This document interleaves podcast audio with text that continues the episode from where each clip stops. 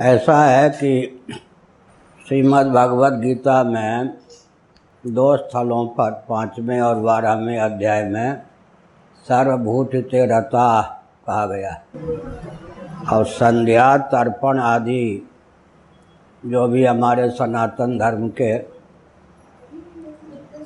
कर्म उपासना से संबद्ध प्रकल्प हैं वे तयोर व्यष्टि समष्टिता पंचदशी का यह वचन है। व्यष्टि और समष्टि में एकत्व के ही साधक हैं। आजकल यह प्रश्न उठता है कि आत्म कल्याण या समाज का कल्याण, इस पर विचार यह करना चाहिए कि आत्म कल्याण का कोई ऐसा मार्ग हो सकता है जो दूसरों के लिए अहितकर हो? संभव ही नहीं, क्योंकि कौशिकी ब्राह्मणोपनिषद में विचार किया गया है, उस पर ब्रह्मसूत्रों में शास्त्रार्थ भी है कि हित तत्व कौन है। तो ब्रह्मनिष्ठ देवराज इंद्र ने परमात्म तत्व को ही हित तत्व माना है। जब हित तत्व परमात्म तत्व है, प्रत्यगात्म तत्व है, उसके अधिगम का जो मार्ग होगा वो सबके हित का ही होगा। संयम हम करेंगे तो अपना हित होगा, हमसे दूसरों का भी हित सधेगा। अहिंसा का हम पालन करेंगे तो दूसरों के प्रति भी हमारा जीवन हितप्रद होगा, अपने प्रति भी। सत्य संभाषण करेंगे तो अपना भी भला होगा, दूसरे का भी। इसलिए पृथक पृथक उपाय नहीं है। आत्मकल्याण के मार्ग पर हम चलेंगे तो स्वाभाविक रूप से सर्वहित का मार्ग प्रशस्त होता जाएगा। और सेवा आदि का प्रकल्प हम चलाएंगे तो उससे अंतःकरण शोधन होगा ही, क्योंकि एक होती है आत्मबुद्धि। आत्मबुद्धि सब में हो यह तो चरम सीमा है, लेकिन आत्मीय जिसको हम समझेंगे उसी की सेवा में प्रवृत्ति होगी ना। हम किसी की सेवा में क्यों प्रवृत्त होंगे? उसके प्रति ममत्व का उदय होगा, आत्मीय उसको समझेंगे। बेटा बेटी के बीमार होने पर लगता है हम बीमार हो गए, और उनके स्वाभाविक रूप से लालन पालन में हमारी रुचि होती है, क्योंकि ममतास्पद है, आत्मीय भाव। तो घर के दो चार रिश्तेदार तक जब आत्मीय भाव सीमित रहता है तो बंधन में हेतु होता है। जब आत्मीय भाव फैल जाता है, वसुधैव कुटुम्बकम। वसुधैव कुटुम्बकम का भी मूल अपने यहाँ क्या है? उदार चरिता नाम तो वसुधैव कुटुम्बकम, महोपनिषद छठे अध्याय का यह वचन। उसके मूल में है अमृतस्य पुत्राः श्वेताश्वतर उपनिषद। उसका भी मूल क्या है? छांदोग्य उपनिषद, सर्वं खल इदं ब्रह्म। हमारे भगवान सच्चिदानंद स्वरूप सर्वेश्वर न केवल जगत के निमित्त अपितु उपादान कारण भी हैं, मेकर भी हैं, मैटर भी है।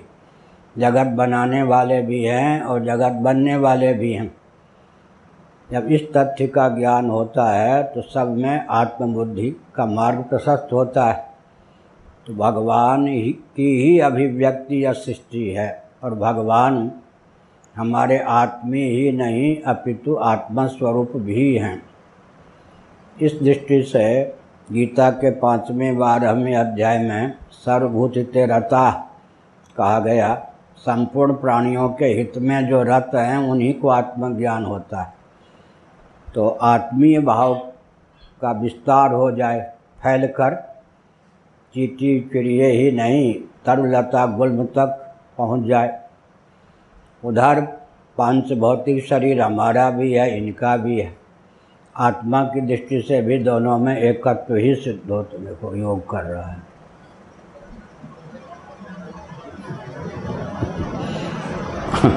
आत्मा की दृष्टि से भी सब में एकत्व है। अब उसमें आत्मा के लिए जगत का त्याग करे, यह भी वचन आता है। आत्मा के लिए जगत का त्याग करे मतलब जो विरक्त होते हैं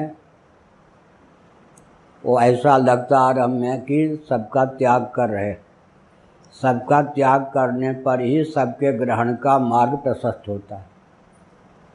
क्या? क्योंकि सबका उपादान परमात्म तत्व है, सबका अधिष्ठान भगवत तत्व है। जिन जिन से हम वैराग्य करते हैं अंत में वे सब आत्मस्वरूप ही सिद्ध हो जाते हैं। इसलिए बाबा लोग कोई घाटे में नहीं रहते। छांदोग्य उपनिषद में लिखा है कि मान लीजिए कोई देवराज इंद्र के पद पर प्रतिष्ठित हुआ शतक्रतु, मानव जीवन में सौ अमुक यज्ञों का निर्विघ्न जिन्होंने संपादन किया। ओहो, वे देहत्याग के बाद देवराज इंद्र के पद को प्राप्त करते हैं। भले ही हम मर्त्यलोक में हैं, भूलोक में हैं, देवराज इंद्र शासन करते हुए नहीं दिखाई पड़ते। एक कुर्सी उन्हें मिला के दे दो भाई, बैठने में कठिनाई। लेकिन जो स्वर्ग पर राज्य कर सकते हैं उनमें भूवह और भूलोक पर शासन करने की क्षमता है या नहीं? ऊपर के पद पर जो विजय प्राप्त कर लेते हैं, प्रतिष्ठित हो जाते हैं, तो नीचे के जितने पद हैं सबका साक्षात स्वामी शासक न परिलक्षित होने पर भी वे शासक माने जाते हैं। अब ब्रह्मा जी जो है सातवें लोक में हैं, नीचे से सत्य लोक में, तो ब्रह्मलोक के अधिपति ही वे नहीं हैं। योग्यता के बल पर नीचे के जितने लोक हैं, तेरह लोक, उन सब पर आधिपत्य ब्रह्मा जी का माना जाता है। वे ब्रह्मा जी भी भगवान श्रीमन नारायण परात्पर पुरुषोत्तम विष्णु के नाभि कमल से प्रकट हुए हैं। भगवान विष्णु जो हैं वो ब्रह्मा जी से भी उच्च हैं। ब्रह्मा जी प्रथम जीव हैं, वो सगुण साकार भूमि में भगवान विष्णु प्रथम ईश्वर हैं। इसीलिए छांदोग्य श्रुति में कहा गया, जो विरक्त तत्व ज्ञान संपन्न होकर आत्मा की ब्रह्मरूपता, ब्रह्म की आत्मरूपता का बोध प्राप्त कर लेता है, सर्वाधिष्ठान सर्वात्मा हो जाता है। जिन सब का उसने कितना हम लोग त्याग करेंगे। घर के दो चार कुल कुटुंब, शादी नहीं हुई तो माता पिता, ये सब यही ना। जननी जनक बंद सुतदारा भवन सुहृद परिवारा, नौ का त्याग करके और शरीर को लेकर भगेंगे बाबा होने। हमारे त्याग का क्षेत्रफल व्यवहार में बहुत कम है और राग का क्षेत्रफल बहुत है।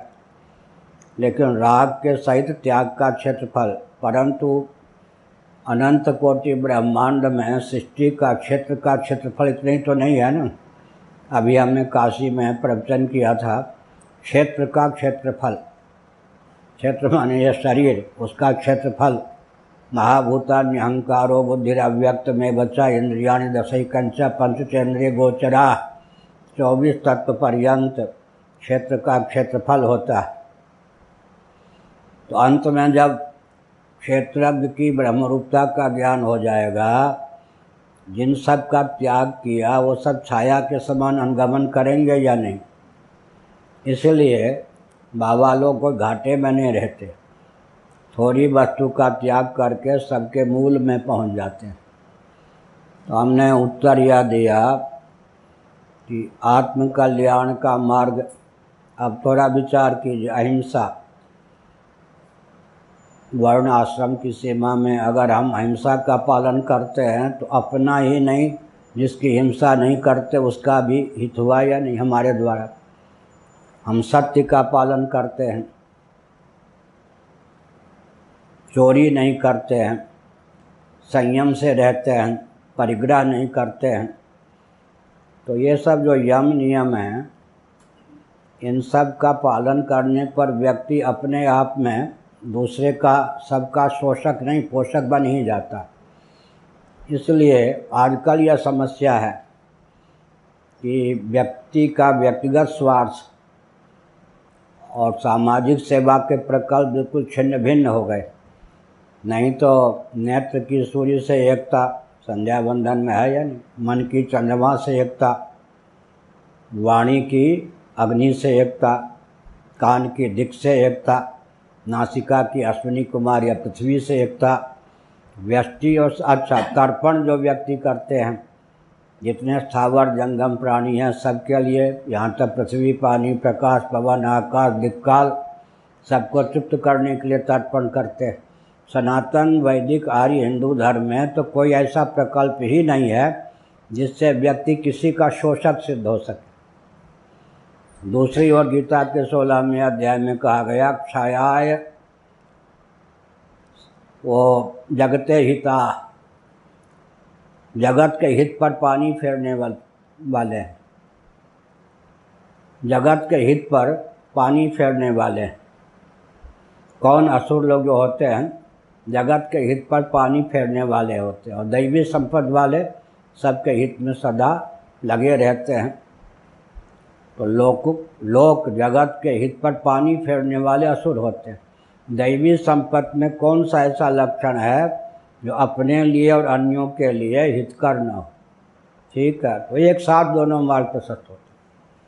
पृथक पृथक की बात तो अब होने लगी जब स्वार्थ की पराकाष्ठा है, देहात्मवाद है, व्यष्टि समष्टि के एकत्व का कोई भाव ही नहीं है, चिंतन नहीं है। तब और फिर सनातन धर्म में विशेषता क्या है? रामचरित मानस के अनुसार नीति प्रीति स्वार्थ परमार्थ चारों में सामंजस्य साधकर व्यवहार कीजिए। कठिन काम है। नीति के पक्षधर इतने कर्कश होते हैं कि प्रीति को ताक पे रख देते। ईमानदार ऑफिसर से हर आदमी घबराता है। एक हमारे शिष्य हैं देवघर बैद्यनाथ धाम में, किसी ने कहा कि आपका केस चल रहा है, लेकिन आजकल हमारा नहीं उनको कहा, सेठ हैं, आजकल ईमानदार जज आया है। उन्होंने कहा बड़ी कठिनाई है, बेईमान होता तो पचास हज़ार में काम चल जाता, ईमानदार आया है तो दो लाख कम से कम चाहिए। बेईमान होता तो एक बार में पचास हज़ार लेकर पाँच दिन में काम कर देगा देता, ये पाँच महीने तक झुलावेगा, लेकिन दो लाख लेगा क्योंकि ईमानदार है। अथवा मान लो कोई घूस नहीं लेता, इतना कर्कश है कि मानवोचित शील का परिचय ही नहीं देता। इसीलिए नीति को संभालने चलते हैं तो प्रीति खिसक जाती है, और प्रीति को खिस साधने चलते हैं तो नीति खिसक जाती है। लेकिन जीवन सुखमय कब होता है? नीति के साथ प्रीति हो, प्रीति के साथ नीति हो। स्वार्थ को साधने चलते हैं तो बेहुसुद इतने हो जाते हैं, परमार्थ ही नहीं सोचता है। और हमारा बहुत अनुभव है, अंठावन वर्ष हो गए इस देश में, नैमिषारण्य आदि में हमने खूब देखा है, बहुत से धार्मिक संस्थानों को देखा है। बचपन में ज़्यादा भजन वजन करते हैं, बाद में गृहस्थ हो जाते हैं। वो सोचते हैं कि बहुत घाटे में रहे, समझ गए? हाँ, समझ ही रहे होंगे। बचपन में ज़्यादा भजन वजन बाबाओं का संग करते हैं, वो समझ के इतना समय व्यर्थ गया, उस समय में पागल था, अपने लिए ही समझते हैं। उसका बदला ये लेते कि अंतिम सांस तक फिर दिखाई नहीं पड़ता, भजन आदि से बहुत दूर रहते। जैसे मुन्ना लाल लखनऊ में रहते हैं, मुन्ना लाल तिवारी साहब, ये जानते हो। अब दिखता ही नहीं, दस बीस साल से दिख, कभी कोई दूर से सभा में कहीं एक दो साल बाद दिखा फिर, क्योंकि वो नैमिषारण घर छोड़ छाड़ के भाग गया था। हमको पता चला कि गृहस्थ है, तो हमने कहा ये किया, ये तुमने क्या किया? फिर मैंने कहा गोमती के तट पर रात के नौ बजे शायद या आठ बजे, अगर तुम घर नहीं जाते तो तुम्हारे जो पिता हैं मिलिट्री वाले हैं ससुर, वो अपनी बेटी का दूसरा विवाह करने के लिए तैयार हो रहे हैं। हमें किसी ने पत्र थोड़े दिया था, उसका घर कहाँ क्या मुझे नहीं मालूम, मुँह से निकल ही गया, घर भागो। उसने कहा रुपये नहीं है। हमने नैमिषारण में कार्यालय को संकेत किया, कार्यालय ने रुपया दे दिया, और बात सच्ची निकली। चार दिन अगर पहले ना पहुँचता तो पत्नी दूसरे की पत्नी हो जाती।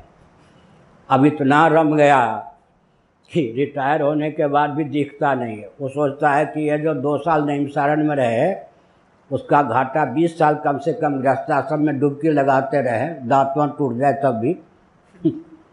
तो ये क्या हुआ, बवंडर हुआ या नहीं?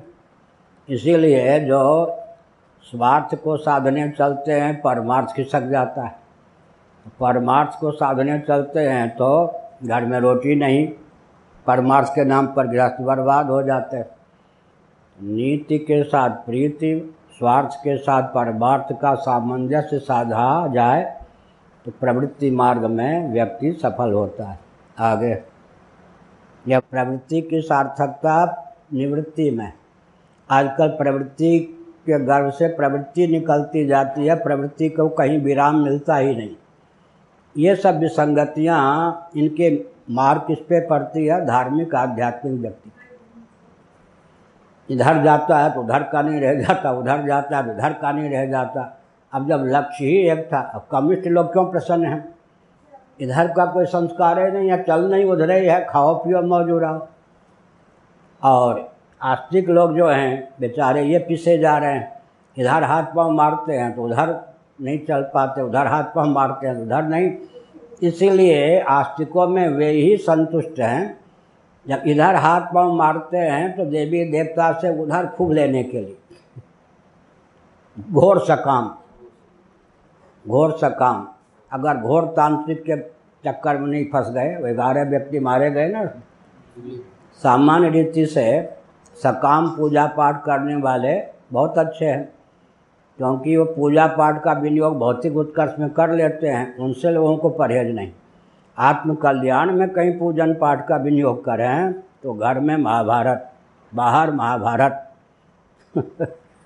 यह विसंगति पहले नहीं थी। विधान एक था, उसी से लौकिक पारलौकिक उत्कर्ष और परमात्मा की प्राप्ति का मार्ग प्रशस्त। मनुस्मृति की क्या विशेषता है?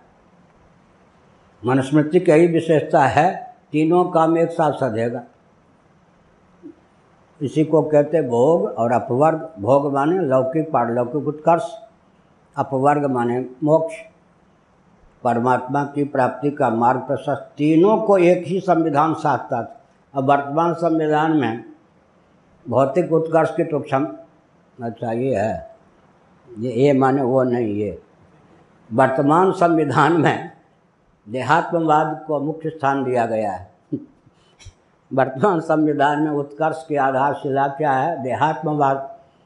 और देहात्मवाद की परिभाषा भी बहुत शिथिल ढंग से ख्यापित की गई है। भौतिक उत्कर्ष की भी इसमें क्षमता नहीं है। वर्तमान विकास को जिस ढंग से संविधान की आड़ में परिभाषित किया गया है, अब कोई सुप्रीम कोर्ट तो नहीं फांस सकता। संविधान के नाम पर, और संविधान में भी है विसंगति, संविधान के नाम पर जो उत्कर्ष का मार्ग प्रशस्त किया गया है वो बिल्कुल अध्यात्म से करोड़ों किलोमीटर दूर। आजकल ये विसंगति उनके सामने है जो सचमुच में भगवान को प्राप्त करना चाहते हैं। और कोई